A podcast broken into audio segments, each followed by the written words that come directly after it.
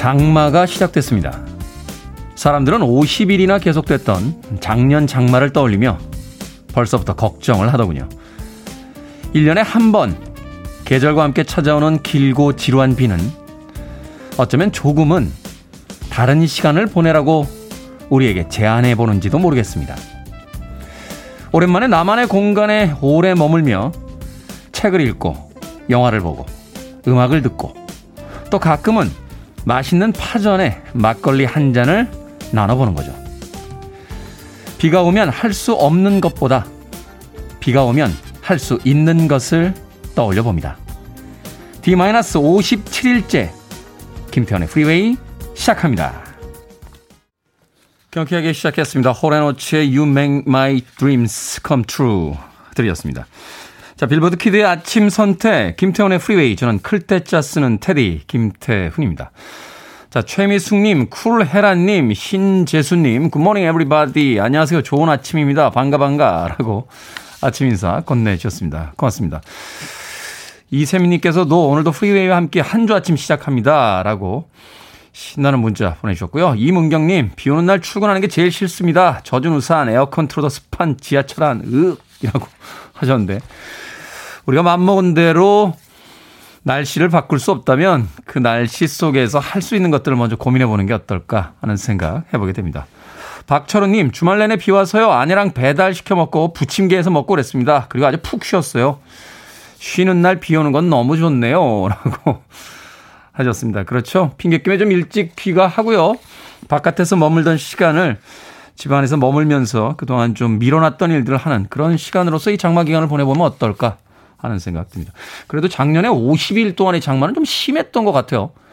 더군다나 주말마다 비가 왔던 기억이 있어서 이 전국의 해수욕장이 아주 울상을 지었던 그런 기억이 있는데, 올해는 뭐 작년만큼 그렇게 심하게 장마가 오지는 않겠죠. 장마도 좀 우리를 봐주기를 진심으로 바라봅니다. 자, 청취자분들의 참여 기다립니다. 문자번호 샵 일공육일, 짧은 문자 오십 원, 긴 문자 백 원, 콩은 무료입니다. 여러분은 지금 케이비에스 이 라디오 김태현의 프리웨이 함께하고 계십니다. 케이비에스 이 라디오 yeah, go ahead. 김태현의 프리웨이.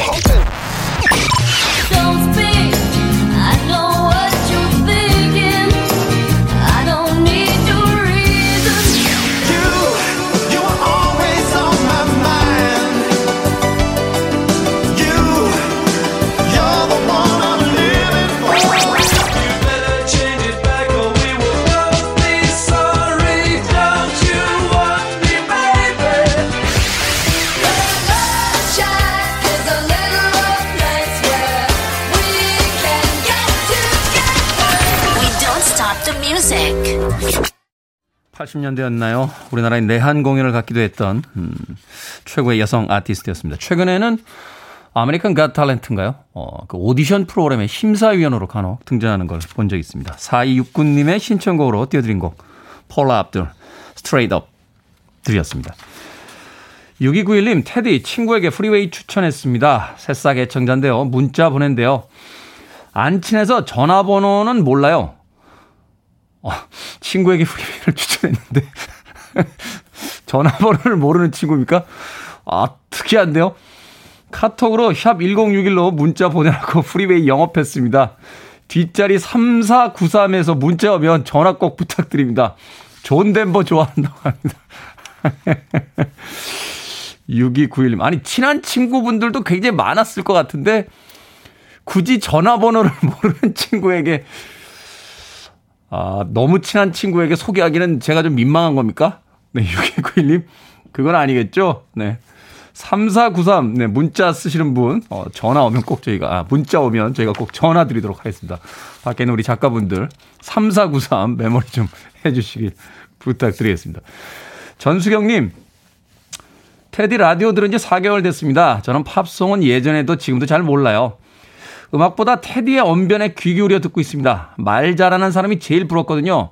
언제부터 말씀을 잘하셨어요? 비결이 있으면 팁 하나만 부탁드립니다.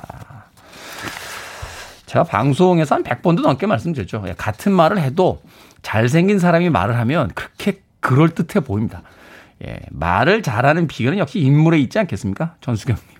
저는 뭐 그렇게 생각합니다. 제 말주변이 그렇게 특별히 뛰어나다기보다는 외모가 받쳐주니까 예, 이야기의 어떤 설득력이 생기는 거죠. 일구삼공님, 테디는 결코 이쁜 얼굴이 아닙니다. 정직한 얼굴, 단결한 얼굴. 정직한 얼굴까지는 아니겠는데 단결한 얼굴은 뭡니까? 얼굴에 눈, 코, 입이 이렇게 가운데 단결해 있는 얼굴인가요? 일구삼공님, 네. 아침부터 제 외모가 또 화제에 오르고 있군요. 네. 그러니 신문 헤드라인 한번 떴으면 좋겠어요. 예. 역대 디제이, 디제이들 인물순 일 위, 테디. 이렇게 떠지면 어떨까 하는 상상 아닌 상상을 해봅니다. 자, 오사칠팔님, 테디, 요즘 제 프로필 사진은 가위입니다. 마흔여덟 살의 늦은 나이에 미용사 자격증 준비 중이거든요. 어릴 적엔 못 이룬 꿈을 이루기 위해 새아이들의 응원 속에 자격증 공부하고 있습니다. 그런데요, 벌써 여섯 번이나 떨어졌어요.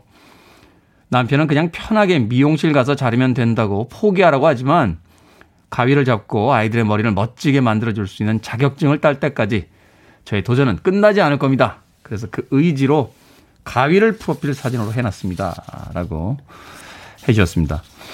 멋진 꿈인데요. 네. 뭐 자신의 아이들의 머리를 자를 때 자격증까지는 필요 없겠죠. 그런데 세상에서 어떤 것을 인정받았다라는 그 느낌은 정말 좋지 않나 하는 생각 해보게 됩니다. 저도 커피를 내리는데요. 저는 바리스타 자격증이 없어요. 어, 엄밀히 이야기하면 바리스타는 자격증이라기보다는요. 그 학원의 수료증에 가깝습니다. 아, 왜냐하면 이제 자격증이라는 건 그게 없으면 안 되는 거잖아요. 그러니까 미용실에서 근무하시려면 자격증들이 다 있으셔야 되는데 우리가 커피숍에서 아르바이트 하는 사람 중에 자격증이 없어도 커피는 다 내릴 수 있거든요. 그렇다 할지라도 어떤 사설 기관이든 음, 어떤 공공단체든 네, 자격증을 받을 수 있다는 건 한 분야에서 인정을 받았다는 것이 될 테니까 아주 멋진 것이 아닌가 하는 생각이 듭니다. 오사칠팔님 응원해 드립니다. 저희가 편의점 상품권 보내드릴게요. 아이들 맛있는 거 퇴근길에 꼭 사서 들어가시길 바라겠습니다. 오사칠팔님. 자, 강정림님의 신청곡을 합니다. 텐샵 유.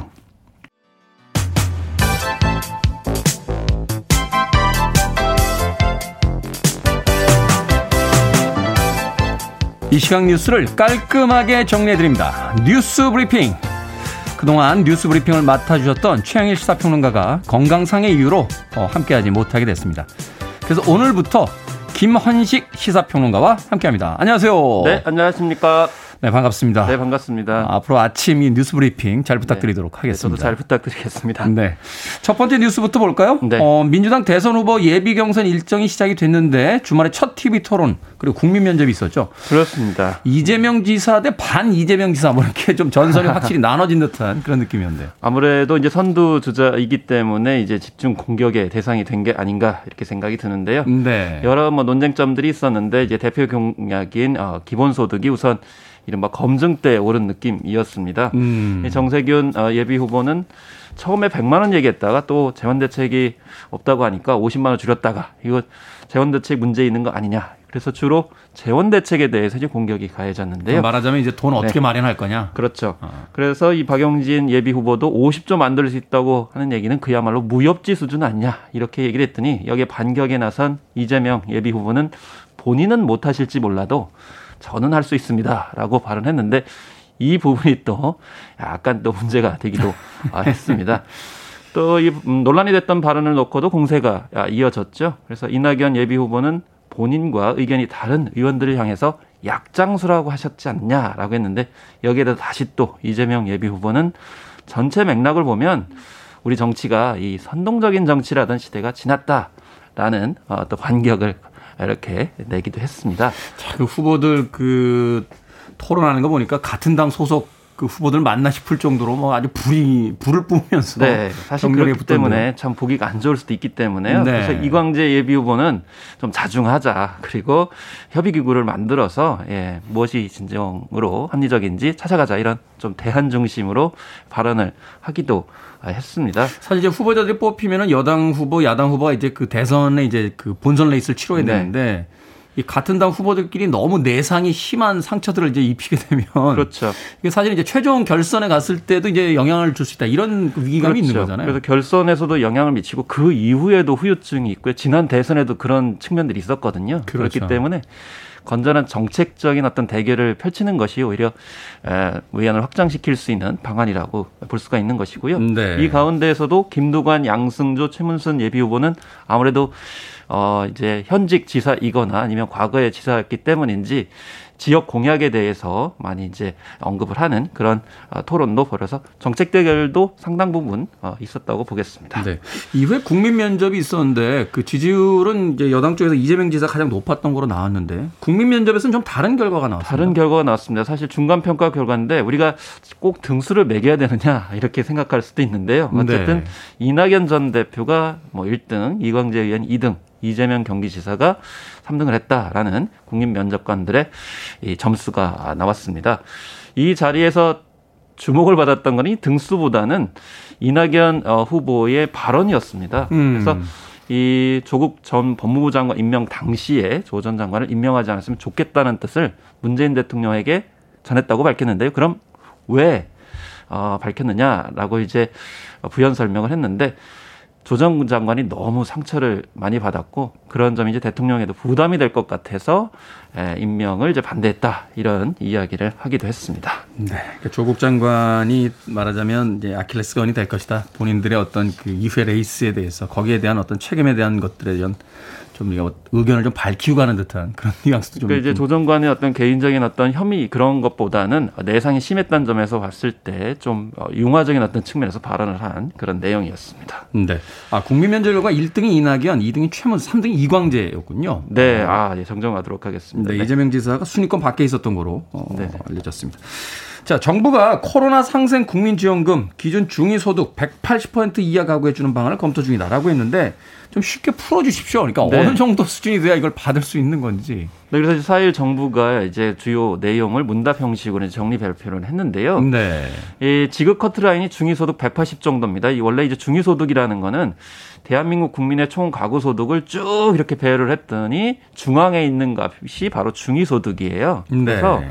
이 예를 들면은 중위소득 백삼십 퍼센트라고 하면은 이 중간값보다는 백삼십 퍼센트 많은 거고 음. 만약에 육십 퍼센트라고 그러면 육십 퍼센트만큼 적은 겁니다. 그러니까 지금 중간에서 지금 팔십 퍼센트까지 국민들한테 지급을 하다 보니까 그러니까 가구별이죠? 네. 팔십 퍼센트. 그렇습니다. 그래서 중간에서 좀 더 넘치는 백팔십 퍼센트까지 해당되는 분들한테 지급을 하겠다. 그래서 일 인 가구는 삼백이십구만 원, 이 인 가구는 오백오십육만 원, 음. 삼 인 가구는 칠백칠십칠만 원, 사 인 가구는 한 팔백칠십팔만 원 정도 될 것이다. 거기서 약간의 편차가 있겠죠. 이런 네. 방식으로 아마 이렇게 될 것이다라는 예측들이 나오고 있습니다. 기준 중위소득 백팔십 퍼센트 이하다 그러면 이제 기준 중위소득으로 봤을 때 그게 백만 원이다. 그러면 네. 이제 백팔십만 원 이하 가구까지 이제 주겠다. 그렇죠. 뭐 이렇게 되는 거죠? 그렇죠. 소득이. 거기에 해당되는 분들까지 주겠다 이렇게 얘기가 되기 때문에 약간 이제 전 국민 팔십 퍼센트 해당이 되기 때문에 좀 올라간다는 점을 말씀드릴 수가 있는 것인데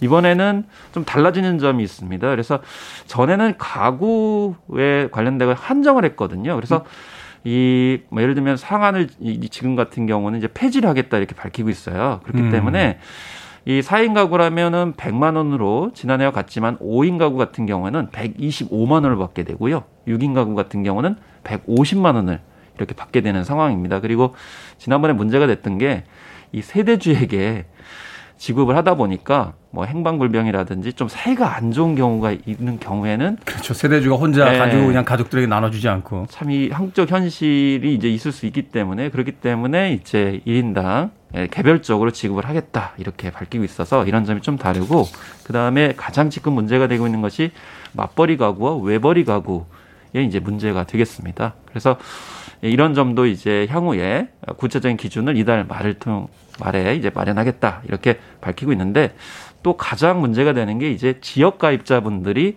굉장히 많이 성토를 하시거든요. 이제 건강보험료 기준으로 산정이 되니까 그렇습니다. 직장 가입자와 지역 가입자 간의 이 보험료 부과 체계 형평성 문제가 발생을 하기 때문에 그래서 직장 가입자 같은 경우는 이 소득 재산 모두에 부과가 되지 않는 그런 측면이 있죠. 이제 소득만 하기 때문에. 그래서 앞으로 이 고액 자산가 같은 경우에는 컷오프하겠다, 제외를 하겠다, 이런 기준들도 구체적으로 마련한다는 그런 방침을 세우고 있습니다. 국가 정부 쪽에서도 고민이 있을 것 같은 게 이게 참 어떻게 딱 떨어지는 기준이 없기 때문에 그렇습니다. 어떤 기준을 세우든지 간에 사실은 네, 예를 들면 백팔십 퍼센트, 백팔십 이런 그럼 어떻게 하느냐 하는 거기 때문에 이의제기는 충분히 또 받아주겠다는 입장입니다. 네.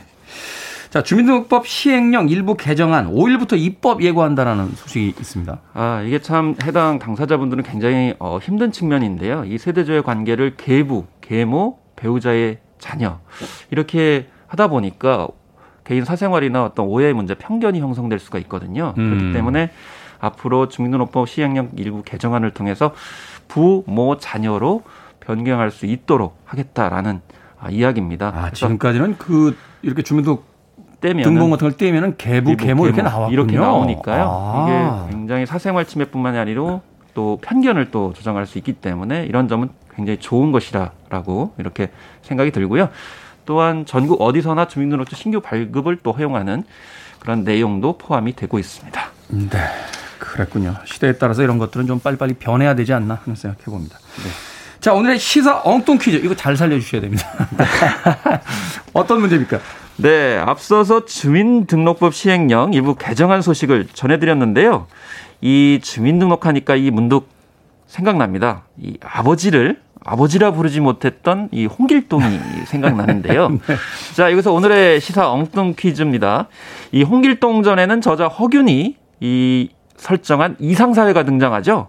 그래서 홍길동이 조선을 떠나서 정착해서 왕이 되는 나라가 나옵니다. 이 나라를 맞춰주시면 되는데요. 자, 일 번 천조국, 이 번 미역국, 삼 번 율도국, 사 번 김흥국입니다. 자, 정답 아시는 분들은 지금 보내주시면 됩니다. 재미있는 오답 포함해서 총 열 분에게 불고기 버거 세트 보내드리겠습니다. 주민등록증 하니까 문득 아버지를 아버지라 부르지 못했던 홍길동이 생각이 납니다. 홍길동이 조선을 떠나 정착해서 왕이 된 나라는 어디일까요? 일 번은 천조국, 이 번은 미역국, 삼 번은 율도국, 사 번 김흥국 되겠습니다. 문자번호 샵 일공육일, 짧은 문자는 오십 원, 긴 문자는 백 원, 콩은 무료입니다. 뉴스브리핑 김원식 시사평론가와 함께했습니다. 고맙습니다. 네, 감사합니다. Yeah. 마키 마크 앤더 펑키 번치입니다. Good Vibrations.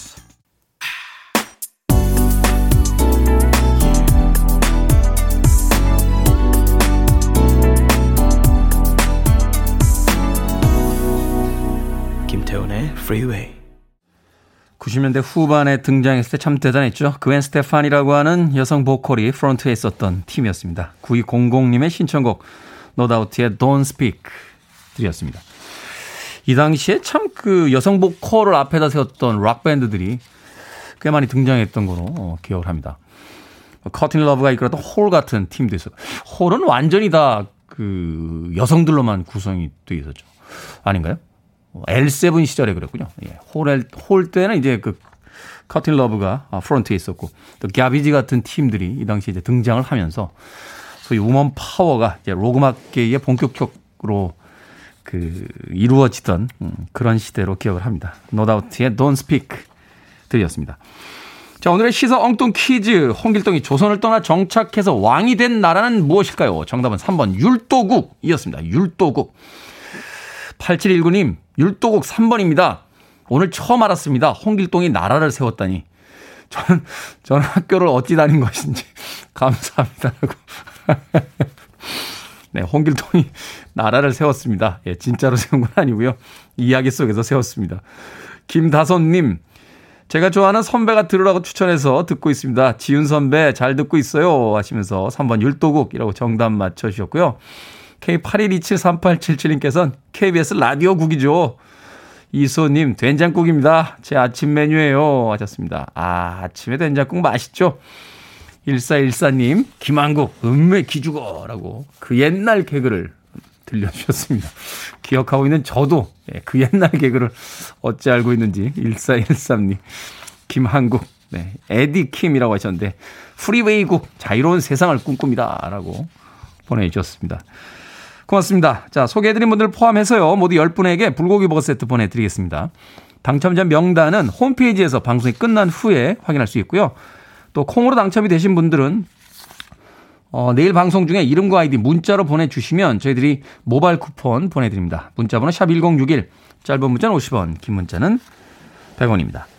자, 칠오칠팔님의 신청곡을 합니다. Mike and the Mechanics, All I Need is a Miracle. Put on the radio.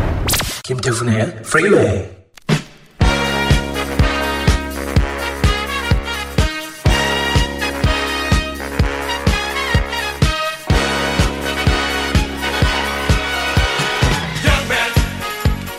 영업맨, 줄여서 영맨, 테디의 직접 영업의 현장입니다.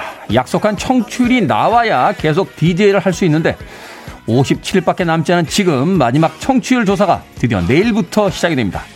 엄청 쫄립니다. 그래서 직접 영업에 나서기로 했습니다. 프리웨이를 듣지 않는 여러분의 지인에게 전화를 걸어서 직접 영업의 시간 가져볼까 하는데요. 여러분께서 제 지인에게 전화를 걸어주세요라고 신청을 해주셨고요.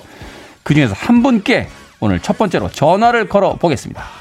오늘은 청취자 김란님의 친한 동생이라고 하셨습니다. 김현주님이 그 주인공입니다. 전화 걸어주세요.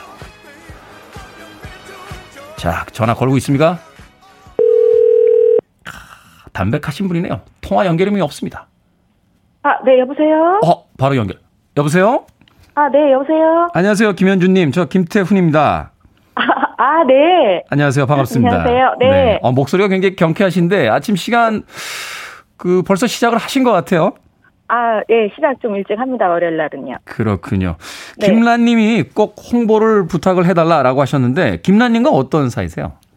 아, 어, 결혼하고 나서 처음에 사회생활하면서 만난 언니인데요. 네. 아, 그러니까 아이들이 거의 유치원 때부터 같이 만났던 언니인데 지금까지도 잘 지내고 있는 언니인데. 음, 그렇군요. 아이들 때문에 네네. 알게 되신 언니고 지금까지 잘 지내고 있다. 네네. 프리웨이를 안 들으셨기 때문에 아마 영업을 해주신 것 같은데 아침 네. 시간에 보통 어떤 일 하십니까? 아침에 출근할 때 보통 음, 뉴스를 많이 들어요. 뉴스. 예, 여섯 시부터 일곱 시까지는 거의 엠비씨 뉴스를 좀 많이 듣고요. 엠비씨 뉴스 듣고요. 네. 일곱 시부터는 일곱 시부터는 뭘 들으십니까? 저, 제가 주로 듣는 거 유튜브에서 책 읽는 거 많이 좀 책을 읽거나 그런 거를 좀 읽고 출근하는 길에 듣고 가요. 뭔가 끊임없이 듣긴 하시는데 저를 교묘하게 피해가고 계신 거죠, 지금. 네. 네. 그, 라디오를 계속해서 들어오셨으면 과거에라도 네. 이제 그 인상에 남는, 기억에 남는 어떤 라디오 프로그램들이 있었을 것 같은데 어떤 프로그램들 예전에 기억하고 계세요? 아, 저는 최유라. 최유라 방송을 주로 많이 들었었어요, 옛날에는. 아, 최유라 선배님 방송? 네네. 저 최유라 선배님하고 되게 친한데. 아, 그러세요? 아, 요즘 네. 방송을 안 하셔서. 네, 요새는 홈쇼핑 하시고. 네네. 예, 가끔 골프 치러 나가시고 그러시더라고요. 아, 그러시구나. 제가 꼭 김현진님의 그, 최유라님의 팬이라고 꼭 전해드리도록 하겠습니다. 아, 네, 감사합니다. 네, 그러면 저한테도 뭔가 해주셔야 되지 않겠습니까? 그러게요. 아, 처음 목소리를 듣는 거라. 조금 떨리긴 한데 목소리가 굉장히 저처럼 경쾌하시고 좋으신 것 같아요. 그죠. 방송도 좋을 것 같아요. 네, 앞으로 이제 보이는 라디오로 인물 보시면 끝납니다. 네. 엄청 아. 잘생겼습니다. 엄청. 아, 진짜요? 저 잘생긴 분 좋아합니다. 네, 어, 저하고 딱 맞는 분을 오늘 만나지 않을까 생각이 드는데 아침 시간에 저희 프로에서 이제 시사도 다루고요. 또 네네. 토요일에는 책 코너도 있고요. 또, 아, 그렇구나. 네, 과학, 또 뭐 역사, 뭐 영화 이야기도 다루고 있으니까 어. 또 연령대가 제가 어떻게 되는지 정확하게 모르겠습니다만 팔십 년대, 구십 년대를 중심으로 해서 음악들 많이 틀어드리니까요. 네. 앞으로 저희 음악 프로그램 또 많이 좀 즐겨주시길 바라겠습니다. 아, 예, 그렇게 하겠도록 하겠습니다. 자, 그런데 이렇게 그냥 약속만 하시고 안 하시는 분들이 간혹 있어서 제가 노파심에서 아. 네. 부탁을 좀 드릴게요. 나 김현주는 일주일 내로 몇 명에게 홍보를 하겠다. 이렇게 좀 약속을 아, 좀 해주시면 네. 저희들이 또 아, 소정의 상품을 보내드리지 않겠습니까? 아, 그러면 일단은 저도 방송을 이게 들어본 적이 없어서 제가 일단 먼저 한번 들어보고 그 방송이 좋은 방송이라고 생각이 들면 최소한 네. 한 명에서 일곱 명까지는 제가 약속을 드릴 수 있을 것 야, 같은데요. 역시 그 강단이 있으시네요. 어, 무조건 약속은 못한다. 일단 내가 한번 네. 들어보고 네. 이 방송이 괜찮은지 아닌지를 내가 판단을 한 뒤에 그 다음에 지인들에게 네. 알리겠다. 네. 역시 그래야죠. 어, 주변 네. 분들에게 아무 정보도 없이 어, 무조건 프로그램을 또 소개를 하셨다가 괜히 또 안 좋은 이야기 들으실 수 있으니까. 네. 좋은 프로그램이라는 확신이 들면은 일곱 명에서 열 명까지는 홍보를 해주겠다. 아니요. 한 명에서 일곱 명까지요. 제가 뭐, 못 들은 척하고 슬쩍 넘어가려고 했는데 안 넘어가시는군요. 한 명에서 일곱 명까지. 네. 알겠습니다. 그런 뭐 한 명에서 일곱 명이라고 해도 저희는 굉장히 귀중한 애청자분이 될 테니까요. 앞으로 네. 잘 부탁 좀 드리겠습니다. 네. 그렇게 하겠습니다. 자, 김현주님 그리고 추천해 주신 김나님 두 분에게는 역시 월요일에는 치킨이죠. 네, 치킨 한 마리씩 저희가 보내드리겠습니다. 아, 출... 너무 감사합니다. 네, 출근 잘하시고요. 오늘 또 좋은 하루 네. 보내십시오. 네, 감사합니다. 수고하십시오. 네, 고맙습니다. 네. 자, 아침에 김난님의 친한 동생 김현주님에게 영업을 했는데 영업이 잘 됐을지는 모르겠습니다. 자, 영업맨 테디, 영맨 테디의 직접 영업의 현장 내일도 계속이 됩니다. 프리웨이를 추천하고 싶은 지인이 있으시면 문자로 지인의 성함과 전화번호 보내주시면 되겠습니다. 콩으로 보내시면 개인정보 유출이 되니까요. 문자로만 꼭 보내주십시오. 문자번호 샵 일공육일, 짧은 문자는 오십 원, 긴 문자는 백 원입니다. 아침부터 전화 연결해 주신 김현주님 고맙습니다. You're listening to one of the best radio stations around. You're listening to 김태훈의 Freeway. 빌보드 키드의 아침 선택 케이비에스 이 라디오 김태훈의 Freeway 함께하고 계십니다. 케이 일이공사공공오오님께서 테디님 원호앱이 사십구 번째 생일 축하한다고 진환 오빠 고마워요 하고 방송 한번 부탁드립니다. 처음으로 생일 이벤트 해주고 싶네요 하셨습니다. 생일 축하드립니다. 박상희님의 신청곡 빌리 조엘의 피아노맨 일 부 끝곡입니다. 이 부에서 뵙겠습니다.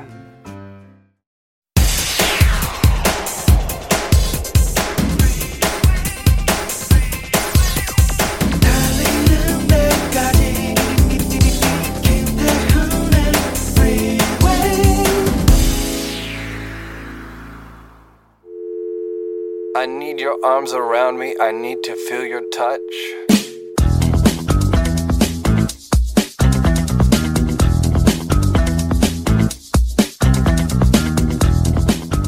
출근길 라디오 청취자를 잡기 위해 벼랑 끝 전술을 내건 프로그램이 등장했다. 팔월 삼십일일 케이비에스 이 라디오 가을 개편을 통해 선보이는 김태원의 프리웨이는 출범과 함께 일 년이라는 종료 시점을 밝혔다. 첫 방송부터 일 년 내 청취율을 두 배로 올리지 못하면 프로그램은 일 년째 되는 날 자진 폐지된다. 반면에 공약인 두 배의 청취율을 달성하면 프로그램은 계속된다.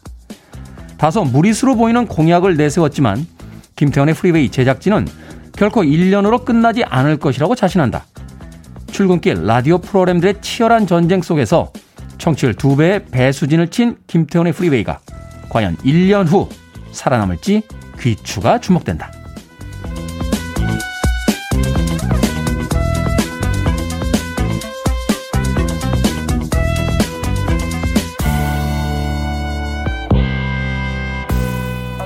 뭐든 읽어주는 남자. 오늘은 이천이십 년 팔월 언론에 보도됐던 김태원의 프리웨이 런칭 관련 기사를 읽어드렸습니다. 저 기사 나간 지가 엊그저께 같은데 벌써 삼백일이 넘는 시간이 흘렀습니다. 배수진을 치고요. 장인 정신으로 매일 특집처럼 온 힘을 다해 방송하겠다 라고 다짐을 했었죠. 청취율 두 배라는 공약, 공약 네, 기사에서 언급한 것처럼 무리수 같기도 하고 괜한 짓이었나 사실 후회가 될 때가 굉장히 많았습니다. 하지만 덕분에 이 매너리즘에 빠지지 않고 또 하루하루를 아쉬워하면서 소중하게 방송을 할 수 있지 않았나 하는 생각도 해봅니다. 자, 이 마음 뭐 우리끼리 알아주고 뿌듯한 것도 좋지만요. 눈에 보이는 성과도 있으면 더 좋지 않겠습니까? 내일부터는 드디어 마지막 청취율 조사 기간이 시작이 됩니다. 과연 김태원의 프리웨이는 오십칠 일 후에도 살아남을 수 있을까요? 모든 건 다 여러분들의 손에 달려 있습니다. 그녀는 가수가 작곡가보다 더 위대하다는 것을 증명했다 라는 평을 받았죠. 아레사 프랭클린의 프리웨이 오브 러브로 김태원의 프리웨이 이 부 시작했습니다. 김태현의 프리웨이의 일종의 로고송이죠. 주제곡 같은 곡이었습니다. 프리웨이 오브 러브 아레사 프랭클린. 자, 김태현의 프리웨이 이 부 시작. 앞서 일상의 재발견, 우리의 하루를 꼼꼼하게 들여다보는 시간이었죠. 뭐든 읽어주는 남자. 오늘은 이천이십 년 작년 팔월 언론에 보도됐던 김태현의 프리웨이 론칭 관련 기사를 읽어드렸습니다. 이야, 이 기사를 읽을 때만 해도 자신만만했습니다. 삼백육십오 일, 두 배, 두 배 정도야. 혹시 이러다 세 배, 네 배 나면 어떡하지? 막 이런 걱정을 하고 했었는데, 아, 오십칠 일 남은 오늘 엄청 쫄립니다. 예.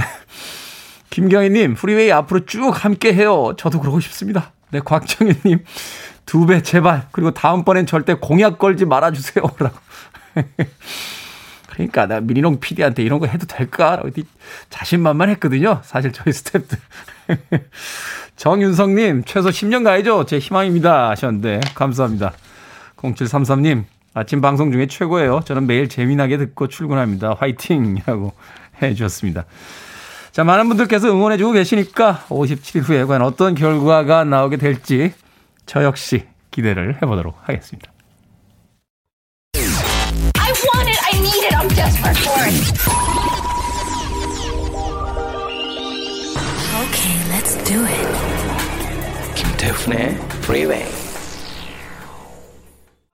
소위 뉴웨이브 계열에서 신서팝으로 분리되는 두 곡의 음악 이어서 보내드렸습니다. 매튜 와일더의 Break My Stride에 이어진 휴먼 리그의 Don't You Want Me까지 두 곡의 음악 드렸습니다. 칠팔육구 님, 안녕하세요. 처음으로 문자 보냅니다. 새로운 직장에 들어간 지 오늘로 칠 일째인데요. 너무 가기가 싫습니다. 출근 준비해야 되는데 라디오 들으면서 멍하니 앉아있네요. 모든 직장인분들 오늘도 화이팅 하세요. 라고 하셨습니다. 들어간 지 일주일밖에 안 되셨는데 왜 가기가 이렇게 싫으신 걸까요? 크게 두 종류 정도의 이유가 있겠죠. 어, 일이 마음에 안 들거나 아니면 직장의 동료들이 마음에 안 들거나. 예. 일주일째라고 하니까 제가 뭐라고 이야기는 못 드리겠습니다만 음, 계속해서 그렇게 가기가 싫으면 생각을 한번 해보셔야 되는 거 아닌가 하는 생각이 드는군요. 칠팔육구 님. 네, 힘내시라고요. 제가 아메리카노 모바일 쿠폰 한 장 보내드리겠습니다. 따뜻하게 커피 드시고요.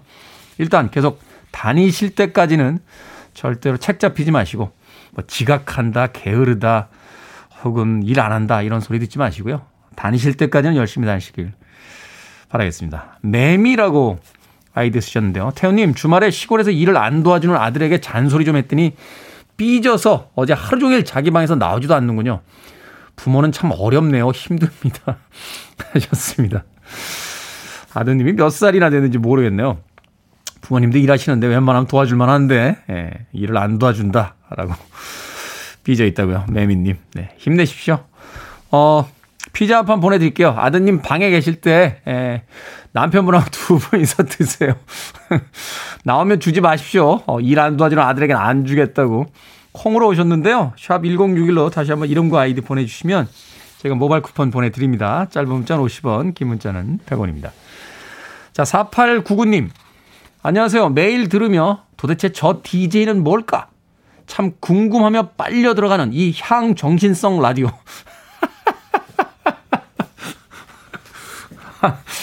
아, 아, 그런 라디오가 있습니까? 향정신성 라디오. 너무 즐겁게 듣고 있습니다. 배울 것도 많고 저도 친구 소개 동참하겠습니다. 성공하실 거예요. 영구 테디라고 보내주셨습니다. 고맙습니다. 향정신성 라디오도 있군요. 최선을 다해서 방송하도록 하겠습니다. 자, 이정숙님. 어젯밤 늦은 시간에 저희 집 두 남자가 짜파게티를 끓여 먹는데 둘이서 어찌나 맛있게 먹던지요. 야식을 안 먹는 제가 한 젓가락 먹고 싶어서 남편에게 다가갔더니 손을 가로막고 아들 것 먹으라는데 정말 섭섭하더군요. 이 남자 누구죠? 라고 보내주셨습니다. 아니, 그래요. 사실 이제 얻어먹는 사람 입장에서 한 젓가락 정도 가지고 뭘 그래라고 하는데 이게요. 그 이제 짜장라면 같은 경우는 이제 비빔라면 쪽으로 들어가잖아요. 그 양이 적답니다. 이게 예. 제가 얼마 전에 그 봤는데요. 이게 아, 국물 라면 같은 경우는요 한 백이십 그램 정도가 나와요. 그리고 이제 비빔 종류, 비빔면이나 이제 짜장라면은 한 백삼십 그램 정도 나온답니다. 그럼 이제 짜장라면이 더 많은 거 아니냐라고 하는데 국물라면은 면이 한 백십 그램 정도 되고요. 어, 스프, 분말 스프가 한 십 그램 정도 된답니다. 그런데 이게 비빔면 같은 경우는 그 면이 오히려 백 그램 정도밖에 안 되고 이게 액상으로 돼 있는 뭐 이렇게 그, 그거잖아요. 그게 이제 한 삼십 그램 정도 나간대요. 그래서 단가를 맞추기 위해서 면이 좀 준답니다. 짜장라면이면은 그래도 액상이 아니기 때문에 뭐 양이 좀 비슷할 수는 있겠습니다만 이게 비빔면 먹을 때 뺏어 먹으면 정말 얄밉거든요. 끓여놓고 보면 정말 얼마 안 돼요. 예, 손바닥만 한데 이제 그런 게 있을 겁니다. 예, 뺏기는 사람 입장에서는 아니 그래도 그래도 아무리 그래도 그렇지 아내가 한 젓가락 달라는데 야 이런 데서 이제 막 감정 확 상하시는 건 이정숙님에게요. 제가 아, 떡볶이 보내드리겠습니다. 이 짜장라면을 좋아하시면 떡볶이도 좋아하게 되어 있습니다. 절대로 절대로 나눠주지 마시고 혼자서 드시길 바라겠습니다. 이청숙님. 결국 부부의 위기도 짜장라면 한 그릇에 한 젓갈에서 오는 거군요. 네, 사소한 것에서 우리는 언제나 위기를 맞이합니다. 이정숙님도 콩으로 오셨는데요. 샵 일공육일로 다시 한번 이름과 아이디 보내주시면 모바일 쿠폰 보내드리겠습니다. 짧은 문자는 오십 원, 긴 문자 백 원입니다. 자, 오공사이 님의 신청곡으로 합니다. Hot, These Dreams.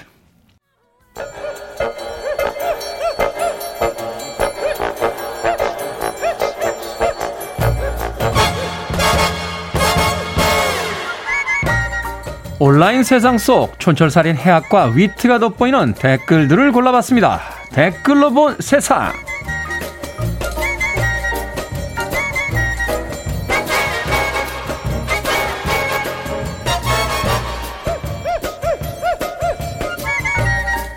첫 번째 댓글로 본 세상. 전 세계적으로 전기차의 인기가 높아지고 있는데요. 지난 사월 기준 가장 많이 팔린 전기차는 중국의 오백만 원짜리 전기차라고 합니다.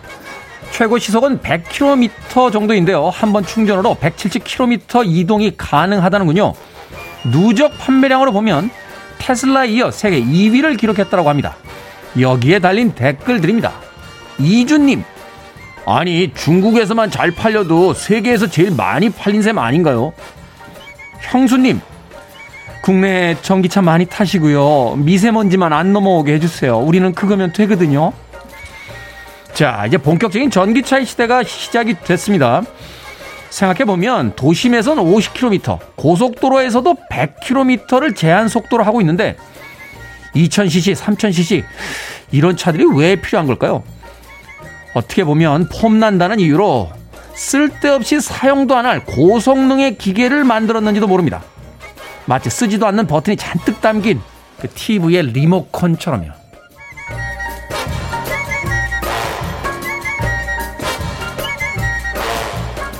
두 번째 댓글로 본 세상. 우리나라에서는 가로수로 흔히 볼 수 있는 은행나무.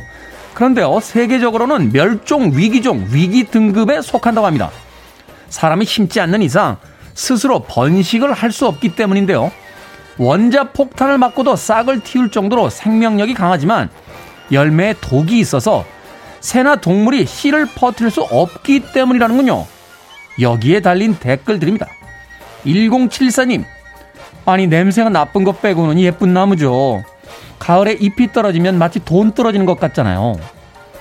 여친 생길 확률님. 우리나라에서 흔하면 세계에선 멸종위기종이네요. 고라니도 그렇고요. 은행나무도. 우리나라에만 몰빵하는 건가요? 열매에 독이 있어서 동물들이 잘 안 먹는다고요? 전 맥주 마실 때 은행에 자주 마셨는데 어쩐지 은행만 나오면 사람들이 그렇게 나한테만 주더라. 나 곧 죽는 거야?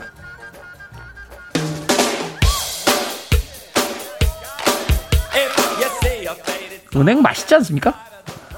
비 피프티투입니다. Love Shock. Free your mind. I want to break free. Are you free? I'm free.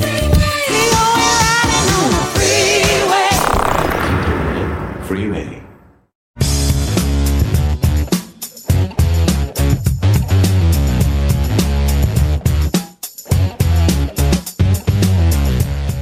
월요일은 과학 같은 소리 안에 학창시절 외면하던 과학이 얼마나 재미있는 과목이었는지 이제 와서 확인시켜 드립니다. 국립과천과학관의 이정모 관장님 나오셨습니다. 안녕하세요. 안녕하세요. 과천과학관의 이정모입니다. 자, 요즘에 지문인식 많이 사용을 합니다. 뭐 문 열 때, 휴대폰 쓸 때, 등본 같은 서류 뗄 때도 이렇게 지문을 대면은 그 본인 인증이 되는 경우가 많은데 그래서 오늘의 주제 관장님께 여쭤볼 오늘의 과학의 주제는 지문의 과학에 대해서 어, 알아볼까 합니다. 지문은 언제부터 만들어집니까? 이게 엄마 뱃속에서 나올 때부터 만들어져서 나오나요? 그렇죠. 뭐 일단 다 아는 게 지문은 사람마다 다 다르잖아, 다르다는 거잖아요. 그렇죠. 그러니까 서로 다른 사람끼리 지문이 일치할 확률은 육백사십억 분의 일밖에 안 됩니다. 육백사십억 분. 아, 그 전체 지구 인구에서는. 그러니까 지구 인구가 칠십팔억이니까 네. 전 세계에서 지문이 같은 사람은 없다고, 없다고 봐야겠죠. 봐야 되는군요. 근데 지문은 땀샘이 솟아오른 선, 그러니까 융선이라고 하는데요. 융선과 융선 사이에 골로 이루어져 있습니다. 근데 임신 사 개월째 만들어진다고 해요, 지문이요. 임신 사 개월 때, 그러니까 손가락 발가락이 생기면서 바로 만들어지는 그렇죠. 거군요. 아. 그러니까 손 쌍둥이의 경우에도 지문에서 아, 비슷하긴 하지만 확실히 다르거든요. 왜냐하면 아. 엄마 뱃속에서의 압력이나 태아의 위치 등에 영향을 미치기 때문에 쌍둥이도 서로 다르다고 합니다. 쌍둥이는 디엔에이상으로는 똑같잖아요. 예. 그런데 지문은 다르다. 그러니까 디엔에이로 만들어지는 게 아니라는 거죠. 아니다. 아, 그 또 어떤 상황에 따라서 이제 만들어지는 게 조금씩 달라요. 변수가 생긴다. 예. 오. 근데 이 지문은 평생 이제 변하지는 않는 거죠? 그러니까 옛날에는요, 정말 말도 안 되는 실험들이 있었어요. 그러니까 지문에 관한 최초의 논문이 천팔백팔십 년에 나왔습니다. 네. 일본의 의료 선교사로 와 있던 헨리 폴즈라는 사람인데요. 이 그전에도 지문이란 널리 알려져 있었죠. 그런데 이 사람은 다른 생각을 했습니다. 자신의 환자들, 동료, 지역 주민들의 손가락을 다 잉크로 묻혀가지고 지문을 모아봤어요. 그랬더니 다 다른 거예요. 여기까지는 뭐 과학자는 평범한 이야기죠. 그렇죠. 여기서 하나 더 나가봅니다. 자기 의대 학생들에게 지문을 면도날로 깎아버려요. 그다음 환자들의 지문을 사포로 문지릅니다. 사, 사포로 문지른다고요? 네, 사포로 문지르 지문이 안 보이게 하는 거예요. 그리고서 시간이 지난 뒤에 다시 찍어봐요. 그 지문이 새로운 지문이 생기나 봤더니 그러지 않고 옛날 지문과 똑같은 게 생기더라는 거예요. 아, 이게 그렇죠. 이게 뭐 저희 어머니도 가끔 그러시는데 이게 뭐 이렇게 지문이 다른다고 하잖아요. 네. 뭘 하다 보면 일 많이 하고 이러면. 근데 거기 시간이 딱 지나면 그대로 나온다는 거죠. 그대로 거군요. 나온다는 거죠. 그래서 이 사람은 생각해봐요. 혹시 다 성인은 안 변하지만 자라는 동안에 바뀌지 않겠어? 자라는 동안에 아. 얼굴도 바뀌고 체격도 바뀌고 여러 가지 바뀌니까. 그렇죠. 그러니까 자라는 동안 한번 보자. 한번 해봤어요. 근데 결론은 한 번 태어난 지문은 결코 바뀌지 않는다는 겁니다. 이게 이제 백삼십 년 전 연구인데요. 그 다음부터 뭐 별로 새로울 게 없습니다. 새로 나온 게 없어요. 그 백삼십 년 전에 이미 그게 다 증명이 된 거군요. 백삼십 년 전에 너무 나와. 지금 같은 식으로 요즘 시대에 이런 연구한다면 너 뭐야 했을 거예요. 그러니까요. 그 네. 실험 대상들 불러다가 사포로 지금부터 지문을 밀겠습니다. 이 사람 뭐지? 라고 생각했을 것 같은데. 그러면 제가 앞서 잠깐 이야기 드렸습니다. 저희 어머니는 이 지문이 좀 그 열부셔가지고 네. 어떤 관공서 같은 데 가서 이렇게 누르면 지문 인식이 안 될 때가 되게 많거든요. 아예 지문이 없는 사람도 있나요?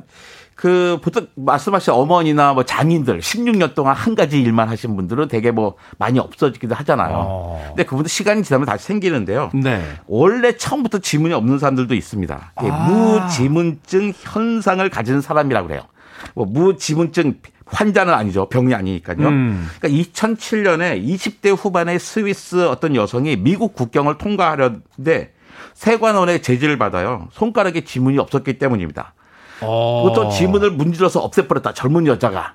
그 무슨 생각을 먼저 하십니까? 일단 뭔가 범죄에 관련된 그렇죠. 거 아닌가? 네. 영화 많이 보잖아요. 이건 그러죠. 뭐 어. 흔적을 남기기 아, 아, 남기지 않기 위한 범죄자다 이렇게 생각을 하게 되잖아요. 그렇죠. 근데 그러니까 스위스에서는 자국 국민을 보호해야 되기 때문에 이것도 나섭니다. 어. 그래서 스위스 바젤 대학 연구팀이 이 여설, 여자를 조서, 조사하는 과정에 그의 친족 중에는 무지문증 현상을 보이는 사람이 많다는 것을 발견했어요. 아, 아 이거 혼자 기른 게 아니라 이거 유전적인 현상이야. 유전적인. 설명을 한 거죠. 일종의 돌연변이 나는 거죠. 그렇죠. 어, 어. 그러니까 그, 그 가게에는 이렇게 지문이 없는 사람들이 없는 많이 있는 거죠. 많다. 그러니까 유전적인 현상이라면 그러니까 유전자의 어떤 문제가 있겠구나 생각할 거 아니에요. 그러니까 이스라엘 텔아비브의 과학자들이 에스 에이 엠 알 씨 에이 디 원이라고 하는 유전자를 찾아냈습니다. 복잡하네요. 이 유전자가 변이를 일으키면 무지문증 현상이 아. 생기는 거죠. 근데 이런 사람들이요 의외로 많습니다. 그래서 이런 분들은 신분증, 면허증, 여권 발급에 애로사항이 있죠. 하지만 문제는 없습니다. 다 정상적으로 살고 계시고요. 우리나라에도 한 십여 명 계신다고 합니다. 아, 무지문증을 가진 분이. 예. 아. 근데 이제 최근에는 이제 그 공항 출입할 때도 이렇게 전자카드를 쓰다가 예. 최근에는 이렇게 뭐 혈관인가요? 혈관. 생체 그걸로 딱 이제 등록을 해놓으면 되니까. 예. 뭐 무지문증이 있어도 이제 미래 사회는 그렇게 크게 문제는 없을 것 같긴 한데. 그런데 지문은 왜 있는 겁니까? 뭐 그 조물주가 우리한테 신분 증명을 하라고 질문을 준 건 아닐 텐데 질문을 질문이 왜 있는 겁니까 사람들이? 그러니까요 이게 참 어렵죠 이런 것들. 네. 다른 동물 다 있으면 괜찮을 텐데 뭐 이 많은 동물이 없거든요. 음. 그러니까 왜 있는 걸까? 이런 거 그냥 과학자의 뇌피설로 시작해서 뇌피설로 끝나는 경우가 많은데요. 여기서 가장 근사한 뇌피설이 예, 뭐. 맞을 확률이 큰 거죠. 오랜 기간 동안 과학자들 사이에서 알려진 정설은 잘 집기 위한 거라는 겁니다. 물건을 이렇게 잘 집어 올리기 위한 거다? 딱, 딱, 딱 잡고 있고 싶기, 싶고 싶은 거예요. 어. 나무를 타서 생계를 이었잖아요. 영장류들은. 나무 위에 살았단 말이에요. 그렇죠. 이렇게 그러니까 나무에서, 나무에서 살면서 네. 나무를 잘 오르기 위해서는 지문이 생겨나는 방향으로 진화하는 게 편했다는 거죠. 지문 없이 매끈한 손과 발보다는 지문이 가득한 손발을 가진 영장류가 나무에서 덜 미끄러진다는 겁니다. 아, 이게 그 미묘한 굴곡 같은 게 있으니까 이게 그 접지면에 미끄러지질 않는다. 그렇죠. 그러니까 지문이 손가락과 아. 물체 사이의 마찰력을 높여서 미끄럼을 방지해 무언가를 더 단단히 잡도록 하기 위한 거다. 라는 게 상당히 근사하게 퍼졌어요. 아. 또, 또 설명할 수 있는 게 타이어에도 홈이 파여 있잖아요. 그렇죠. 그 타이어 홈도 파진 것도 물에서 미끄러지지 말라고 한 거거든요. 음. 야, 이거 봐라. 타이어도 그리고 손가락 그리고 똑같네 했던 거예요. 또 실제로 나무를 타는 영장류에는 지문이 있습니다. 그리고 또 재밌는 게 원숭이 가운데는 꼬리에서 꼬리에서 나무를 잡잖아요. 네. 꼬리에서 나무를 감는 쪽의 피부 표면에 지문 같은 패턴이 있는 경우가 있어요. 아. 그래서 이런 주장에 힘을 실어줬죠. 코알라도 지문이 있습니다. 아, 코알라 지문이 네, 특히 코알라의 지문은 사람의 것과 매우 흡사해요. 오. 그러니까 코알라하고 사람하고 완전히 다른 계통이잖아요. 유대류하고 그렇죠. 영장류인데. 그러니까 매우 흡사해가지고 간혹 범죄 현장에서 코알라의 지문이 발견돼서 경찰을 헷갈리게 하기도 한다고 합니다. 아, 호주 같은 데서 이렇게 범죄 현장인데 코알라가 한 마리 이렇게 지나가고 나면 그 지문이 남으니까. 지문이 남았어. 이걸 막 찾아가지고 데이터베이스 찾아봤는데 없어요. 입국 흔적도 없고. 이거 뭐지? 하는 거죠. 호주에서 그, 경찰하기 쉽지 않게. 네. 그런데 여기에 대한 반론도 있습니다. 영국 맨체스터의 생체 물리학자들이 실제로 해봤어요. 지문이 오히려 마찰력을 한 삼분의 일이나 줄인다는 겁니다. 그러니까 지문의 홈 때문에 물체와의 접촉면이 줄었기 때문이라고 설명하는 거예요. 그래서 지문이 왜 생겼냐에 대해서는 아직도 논란이 많이 있습니다. 그래서 저는 지문이 왜 생겼냐, 특별하게 이익이 있어서 생긴 게 아니라 어쩌다 보니 생긴 거다. 그런데 사람마다 달라서 우리가 사람을 식별하는 데 쓰는 게 아닐까라고 생각합니다. 근데 정설은 아직까지는 뭔가 물체를 잡는 데 이익이다라는 겁니다. 그건 이제 결과값이지 그것 때문에 생겨났냐에 대해서는 사실 갸우뚱해봐야 된다. 그렇죠. 왜, 왜 그런 거 많죠. 눈썹이 왜 있냐. 아, 눈썹이 땀이 그 뭐 빗물을 막기 위해서 생겼다. 이런 얘기 하는데요. 아. 야, 눈썹이 원래 있었는데 있어 있다 보니까 그 땀이 흐르는 걸 막아주기도 했고 그런 거지. 꼭 목적을 가지고 그런 방향을 지나는 건 아닙니다. 그렇군요. 이게 뭐 이 시간에 한번 이야기했었는데 옛날 부시맨이라는 영화 보면 비행기 타고 가던 그 문명인들이 콜라병을 이렇게 버렸는데. 그쵸. 원시인들은 이게 뭐냐 신의 계시다. 응? 하늘에서 이런 이런 게 떨어진 걸 뭔가 불운한 일이 올 징조다. 이걸 과대하게 해석할 필요가 없다. 그렇죠. 하나의 우연의 일치일 뿐일지도 모른다라고 이야기를 해주셨습니다. 어찌됐건 현대인에게 지문이란 곧 자기 자신을 증명하는 방법이기도 합니다. 음악 한 곡 듣습니다. De La Soul, Me, Myself and I. De La Soul의 Me, Myself and I 들으셨습니다. 빌보드 키드의 아침 선택, 케이비에스 이 라디오, 김태현의 프리웨이, 과학 같은 소리 안에 국립과천과학관의 이정모 관장님과 함께 오늘 지문에 대해서 알아보고 있습니다. 지문이 생긴 이유에 관한 그럼 또 다른 가설도 있겠네요? 그렇죠. 이제 미끄럼 방지 효과가 적거나 올해 오히려 반대의 효과가 있다는 주장이 나오니까 얼른 새로운 주장이 제기됐습니다. 그렇죠. 예. 지문 때문에 민감도가 높아진다는 겁니다. 민감도가 높아진다. 예. 물체가 피부와 만날 때 신경 말단이 진동 형태로 감지하는데 하거든요. 네. 이때 지문이 신호 증폭기 역할을 한다는 거죠. 아, 그냥 약한 신호가 와도 세게 느낄 수 있도록. 그렇죠. 어. 그러니까 실제로 매끄러운 피부보다 지문을 가진 피부의 민감도가 최대 백 배 이상 높다는 게 밝혀졌습니다. 아. 우리 주머니 속에서 동전을 만지작 만지작하다가 빼면 이렇게 백 원인지 오백 원짜리인지 아주 쉽게 구분하고 자판기에 넣잖아요. 네네. 이렇게 이게 그렇죠? 아마 지문이 없었으면 되게 어려웠을 거라는 겁니다. 아, 근데 이렇게 매끈매끈한 것보다 이렇게 지문이. 사람들은 그런데 매끈한 피부를 원하지 않습니까? 그 매끈데도 이제 한계가 있는 거죠. 어디까지가 매끈한 거냐. 네, 거기 그거와는 좀 다른 얘기가. 네, 유리처럼 매끈한 걸 바라지는 않습니다. 그러네요. 이렇게 말하자면 이제 굴곡이 져 있는 지문이 있기 때문에 어떤 물건을 이렇게 손으로 만질 때 촉감이 좀 더 예민하게 이제 반응할 수 있다. 들어가고 나온 곳에 이제 어떤 차이에 의해서. 네. 어. 자, 물건을 잘 짚고 뭐 촉각의 정확도를 높이는데 지문이 도움이 준다. 이렇게 이야기를 해 주셨는데 그 이외에도 뭐 여러 가지 역할들이 좀 있겠죠? 앞서 말씀드렸던 스위스의 무지문증 여성의 가족을 조사했더니 네. 모두 손가락이 납작해지고 손에 땀샘이 줄어들어 있었, 있었다고 합니다. 땀샘이 줄어들었다? 네, 당연히 땀이 덜 나죠. 손에 가루가 잘 묻지도 않았어요. 그래서 이들은 격렬한 운동을 잘 하지 못한다고 합니다. 근육 운동을 하면 급격히 체온이 올라갔기 때문이죠.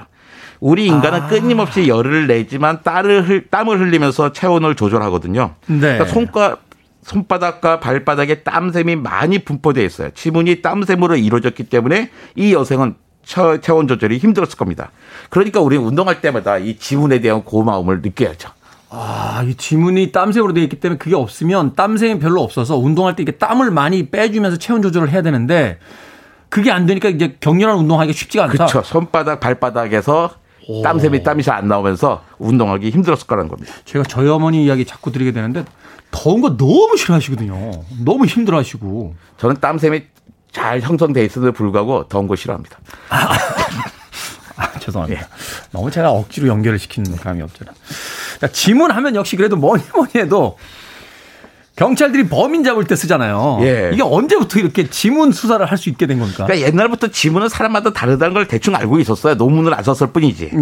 그러니까 기원전 칠천 년경에 중국과 아시리아의 도공들은 자신이 제작한 도자기에 표식을 남기려고 도자기를 굽기 전에 표면에 지문을 남기곤 했다고 합니다. 기원전 칠천 년 전에요 벌써? 예. 아. 또 고대 중국의 문서에도 작성자가 자기 엄지손가락 지문을 도장처럼 찍기도 했고요. 아. 범인을 잡는 데 쓰기는 힘들어도 누가 한 건지 증명할 수 있었던 셈이죠.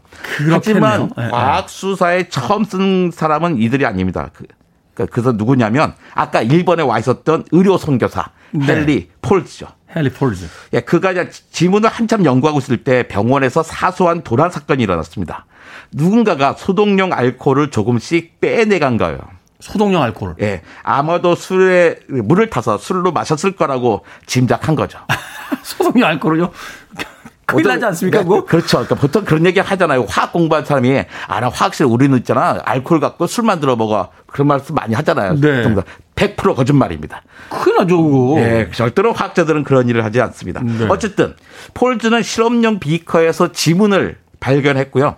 자신이 갖고 있었던 주변 사람들의 지문카드에서 동일한 지문을 찾아냈습니다. 아... 이 지문의 주인공은 그가 가르치던 학생이었고 폴즈가 추궁하자 범인은 범행을 자백했죠. 아, 최초의 지문 체포범이 되는 거군요. 그렇죠. 알코올을 훔친 사람입니다. 일본의 의대생이었습니다. 지문이 공식적으로 진짜 범인을 찾는 데 쓰인 첫 번째 사례는 천팔백구십이 년에 아르헨티나의 경찰이 문에 묻은 지문을 채취해서 살인범을 찾은 일입니다. 네. 그리고서 한 십 년쯤 지난 다음인 천구백일 년부터는 런던 경찰국이 지문을 공식적으로 채택했고요. 그 후에는 전 세계 모든 경찰이 사용하고 있습니다. 어려운 일이 아니기 때문입니다. 이야, 이게 뭐 백이십 년 전, 백삼십 년 전부터 이미 지문을 가지고 범인을 찾을 수 있는 이제 수사가 시작이 됐다. 그렇죠. 일본 대단하네요. 의대생의 알코올을 훔치지 않았으면 상당히 늦게 시작했을 겁니다. 일본 사람들 말이죠, 이게. 자, 지문 인식으로 최근에 가장 많이 하는 게 휴대폰 열, 여는 겁니다. 예. 어떤 기술이 쓰입니까? 그러니까 우선 휴대폰이 내 지문을 인식해야 되잖아요. 그렇죠. 처음에 방법이 몇 개 있는데요. 빛으로 촬영할 수도 있고 초음파로 촬영할 수도 있고 정전 용량을 위한 것을 이용할 수도 있습니다. 네. 빛으로 촬영한 것은 뭐 스캐너에 튀어나온 면의 선에만 초점이 맞춰지게 한 거죠. 음, 음. 그래서 이게 가장 쉬워요. 그런데 손가락에 깨끗하지 않습니다. 뭔가 많이 묻어 있어요. 땀 나고 뭐 이래도 묻죠. 예, 많이 묻어 있어서 정확도가 많이 떨어집니다. 그래서 잘 안 써요. 초음파 방식은 센서에서 초음파를 발사해서 돌아오는 시간을 측정해서 지문의 높이 차를 측정해서 지문을 인식하는 거죠. 네. 뱃속에 아기를 찍는 초음파 월 검사 원래 똑같습니다. 위 변조 차단성이 아주 높아요. 하지만 비쌉니다. 그래서 잘 안 써요. 비싸면 안 되죠. 예, 스마트폰 너무 비싸집니다. 그렇죠. 스마트폰에서 주로 사용하는 지문 인식 방식은 정전 용량 시계라는데요. 정전 용량이면 전기가 쌓여 있다는 뜻이에요. 음. 지문에 미세한 전류를 흘리면 전압이 발생하거든요. 근데 지문에 튀어나온 선, 융선과 움푹 패인 골 사이에 전압이 달라요. 아. 싸고 정확해서 막 휴대폰에 많이 쓰이고 요즘 자동차에도 문에도 딱 손대면 열리잖아. 그렇죠. 같은 방식으로 쓰고 있습니다. 지평관도 그렇고. 아, 그렇군요. 전기를 이용하는 방식을 쓴다라고 이야기해 주셨습니다. 근데 제 친구들은 지문 등록 잘 안 하더라고요. 자고 있을 때 아내들이 와서 자꾸 이렇게 손가락으로 눌러본대요. 과학 같은 소리 안에 오늘 신분 확인 수단으로 유용한 지문에 대해서 국립과천과학관의 이정모 관장님과 이야기 나눠봤습니다. 예. 고맙습니다. 친구분들 정직하게 살라고 전해 주십시오. 감사합니다.